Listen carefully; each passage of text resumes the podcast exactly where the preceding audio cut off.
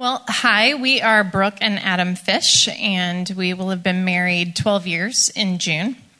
Um, we have two boys, Jude, who's nine, and Liam, who is six.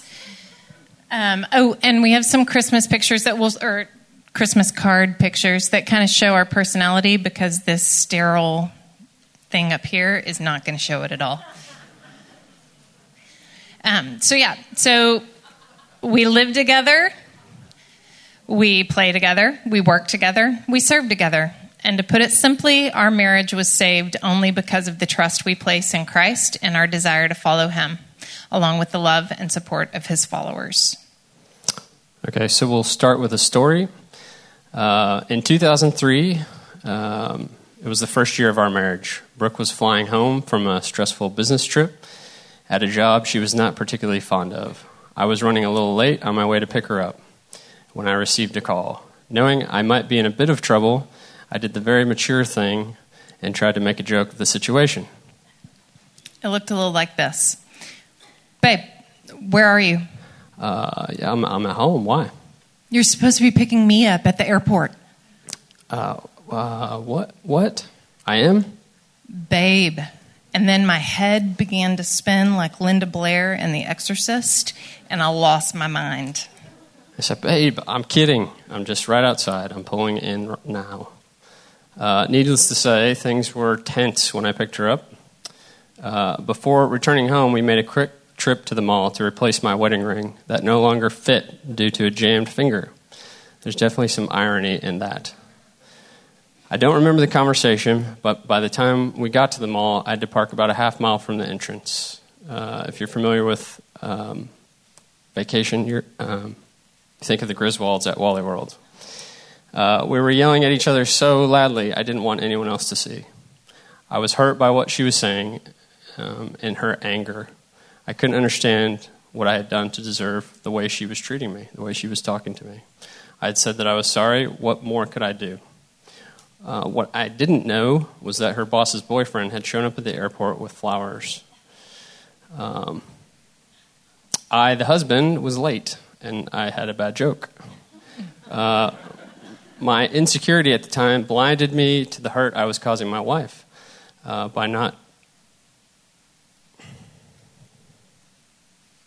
It's like impossible for me to make it through these without getting emotional. Every uh, Wednesday we cry. Yeah, that's exactly true. But uh, um, so I was in, I was I was blinded by my insecurity, and I was not tr- making my wife a priority, and I, I couldn't see it. Um, this was a tough trip for her. She needed me to, needed me to be there for support and to encourage her, and I had lost that chance. Um, to me, this was you know at the time it was a simple mistake, you know, and she was freaking out about it. Um, but to her, it was a thing. It was a sign of things to come. She was scared and and she was hurt. So I, I thought that marriage would change him from like this cute, funny, adorable, doting boyfriend to this amazing, ever pursuing, always flowers in hand kind of husband. And he thought that marriage meant dating was done. He could just chill and hang out because he'd won the girl. Wrong. So he, he did win me. You won me forever. Uh, the problem was that we were talking at each other, and neither of neither of us was actually being heard. We were both hurt, angry, and afraid of the state of our marriage, each looking at the other as the problem. Uh, so, before we move on from the tumultuous first year of our marriage, I think it would be helpful to understand a little of our background and what we brought into the marriage. So um, I grew up in a loving home with parents who were high school sweethearts. Um, though my parents were professing believers and we attended church um, almost every Sunday when I was little, um, Jesus or God was rarely, if ever, talked about. And church was something that we did every Sunday before um, we went to my grandparents' house for a big family gathering. Um, my parents are both very affectionate towards one another and towards my sister and me. Um, my dad was an amazing encourager and very loving. Um, my parents had a wonderful marriage with lots of up and down, ups and downs from outside forces. Um, my mom has MS and has ever since I was born. Um, my parents went through bankruptcy when I was a senior in high school. We lost our home and our business. Um, and through all of that, they remained faithful and loving and supportive of one another. Uh, I learned what marriage was supposed to look like from them, but I also had a stubborn kind of girl power streak in me that would define what I thought marriage should look like for me if I ever decided to marry. Um, growing up, I was very insecure, boy crazy, desiring for others to like me, angry, and selfish. My teen years were totally engrossed in drinking, partying and doing drugs. Um, I started working when I was 13, and I put myself through college and soon began a career in fashion after I graduated from the University of North Texas. Fighting Eagles, who's with me? No one? Oh, there, there's like three. Um, so, um, after or during my freshman year in college, um, I found myself pregnant and um, having an abortion. And with that came more fear, more control, more anger, and more taking care of me. So, uh, my parents divorced shortly after I was born. My mom got custody and remarried quickly. I was living with them several states away from my dad by the time I was three. I only saw my dad for one month every summer, so he was largely absent from my childhood and into my adult life. My mom and stepdad's marriage was my only real exposure to a marriage. It was not a Christian marriage, nor was it very healthy. By the time I was 12, my stepdad and I had a relationship pretty much focused on disagreements and arguing. I resented my stepdad for trying to be my dad, and I resented my dad for not being there. My relationships with my dads only got worse as I grew older. Lacking a father figure and a directional compass for what a man was, I grew up constantly striving after things that would make me feel secure and trying my best to find happiness. Those attempts at finding happiness were based on what the world valued, and it varied from masking my feelings with drugs, alcohol, pornography, to performing well in the eyes of others through uh, performance, uh, through grades, and my career, my job in the eyes of the world, um, to others, uh, I was successful. I had graduated from college with a BFA in photography. Uh, I was making it as a photographer in New York, traveling on shoots all over the U.S. and overseas. But inside, my attempts at finding life had the opposite effect of what I desired. I wrestled constantly with bouts of depression and anxiety. There were times in my early adulthood that I had so much anxiety and self loathing, I didn't know how to function around other people.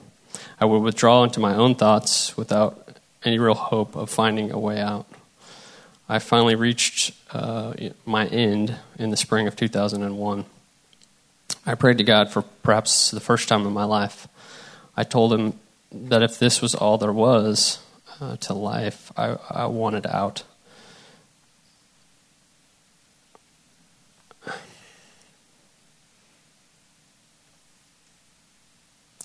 Said dramatic pause. Uh, I'm just, I'm just kidding. I'm trying to get my. I'm not crying. Uh, I thought just maybe he had a better plan. I, I committed to seek him and his wisdom. Adam and I met in college. We ran in some of the same circles and met through my old roommate, but we didn't date until he moved back to Dallas from New York in 2001. Uh, we got reacquainted at a friend's dinner party and started dating shortly after that. Um, our first year together, we had a total blast. We had so much fun together, and we fought once, literally. Um, that's how majorly in love we were. Um, now I lost my place. Sorry. Um, and that one fight that we had, it was because Adam wanted to pursue God, and I was extremely fearful and not ready. Um, after a series of long talks, we pursued God together without really knowing what that would look like. And then the next year, we started attending Watermark and got engaged. Still, no fighting. Um, it was probably a little bit because Adam was super laid back and understanding and a tiny bit passive, and I was controlling and fun and a little bit crazy. Okay, so we're back at the parking lot. Uh, here we are yelling at each other in the car, and only a few short months into our marital bliss. There was immense bitterness growing already between us, but we had no idea how to stop it. Thankfully, uh, we didn't know where else to turn. Um, so we went to church. Uh, through our faith and trust in Christ, and encouraged by our involvement in Watermark, we began the slow process of unlearning bad habits and replacing lies with God's truth and a desire to obey. We sought change and growth in our marriage and as individuals. If there was a marriage class or weekend workshop, we were there. We dove headfirst into community, processing everything with the couples in our groups. We were growing and communicating better, but there was still fighting and pointing of fingers. More, he's a jerk and she's crazy kind of thinking. Lots of tears and hurtful words and threats by Brooke to leave the marriage. Um, with the birth of our first son, Jude, I began attending Square One, which is a new mommy's class here, and started going to the Wednesday morning Bible study. Um, and after the pleading of some dear friends, and Adam telling me I don't deserve to be treated this way after a huge fight, um, I began attending Someone Cares. Someone Cares is a post abortion recovery ministry that is offered here at Watermark. Um, for years, I never once considered that two of the biggest challenges in my life affected me at all. I was convinced that I never thought about my abortion, and I believed the lie that my anger and my control issues were just who I was. Um, when we had Jude, my false ability to control myself, my marriage, and my life crumbled. Isaiah 61, 1 through 4 says, The Spirit of the sovereign Lord is upon me because the Lord has anointed me to proclaim good news to the poor.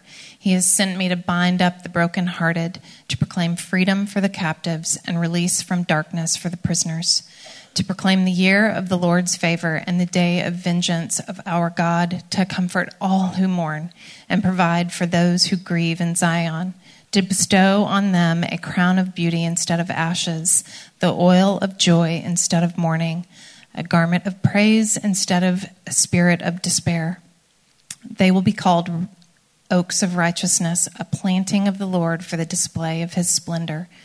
They will rebuild the ancient ruins and restore the places long devastated. They will renew the ruined cities that have been devastated for generations. That was me. Brokenhearted, captive, mourning, in despair. Through Someone Cares, Christ and his amazing love changed my life. I stopped listening to the lies in my head, and I learned what God really thought of me and how he loved and pursued me with reckless abandon in spite of all of my actions. Adam and I began to realize that my anger was really fear. Um, I wrongly believed that God would pay me back for the abortion by taking Jude's life. And that fear led me to try to control everything around me. I began hitting and injuring myself and slamming my head so hard into a cabinet once that I split it open. And I lashed out at Adam publicly one afternoon when we were walking along the Katy Trail for his inability to parent the way I thought that he should. And that's when I realized I was completely out of control. My abortion had not only affected me, it was seeping out and hurting everyone in my life, most of all, my marriage. My fear caused me to believe that Adam rarely measured up, and I let him know it as often as I could. I emasculated my husband, and that fed his insecurities.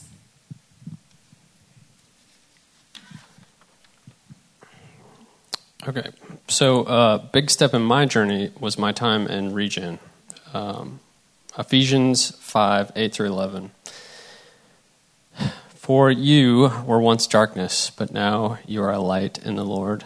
Live as children of light. For the fruit of the light consists in all goodness, righteousness, and truth. And find out what pleases the Lord. Have nothing to do with the fruitless deeds of darkness, but rather expose them. Okay, here we go.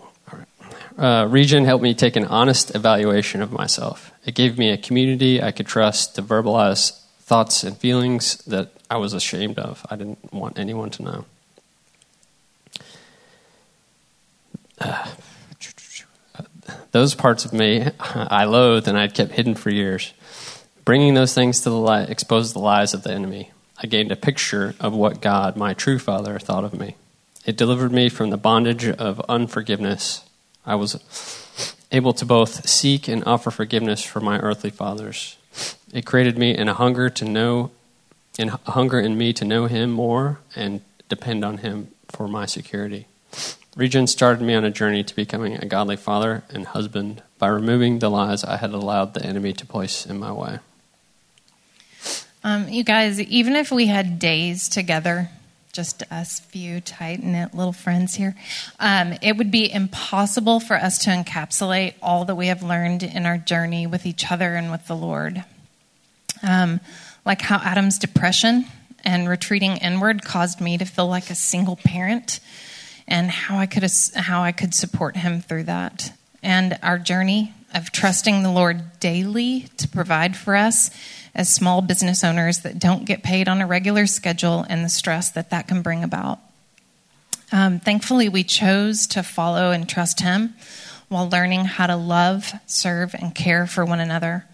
Things finally began to change when we pursued His vision and not our own. We stopped placing blame and started taking ownership of our actions and behaviors that were sinful.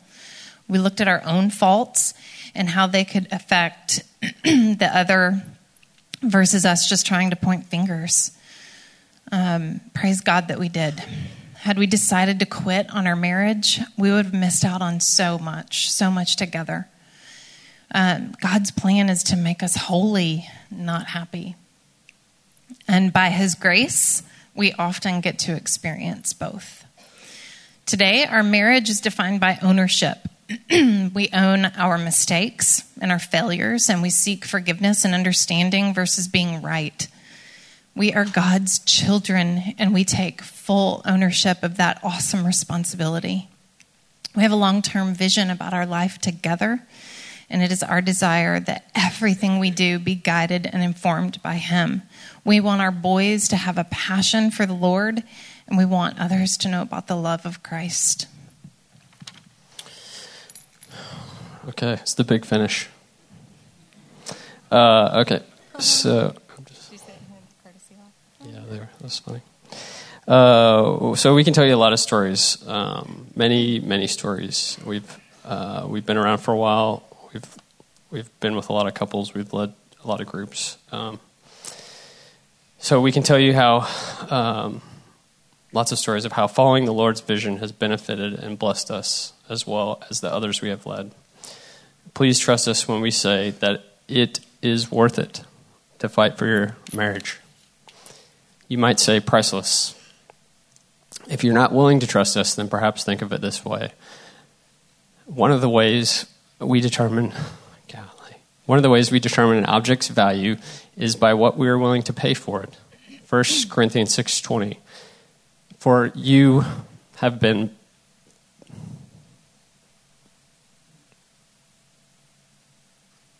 bought with a price. So let's think about it. We're talking about the creator of the universe having sacrificed his only son to pay for you.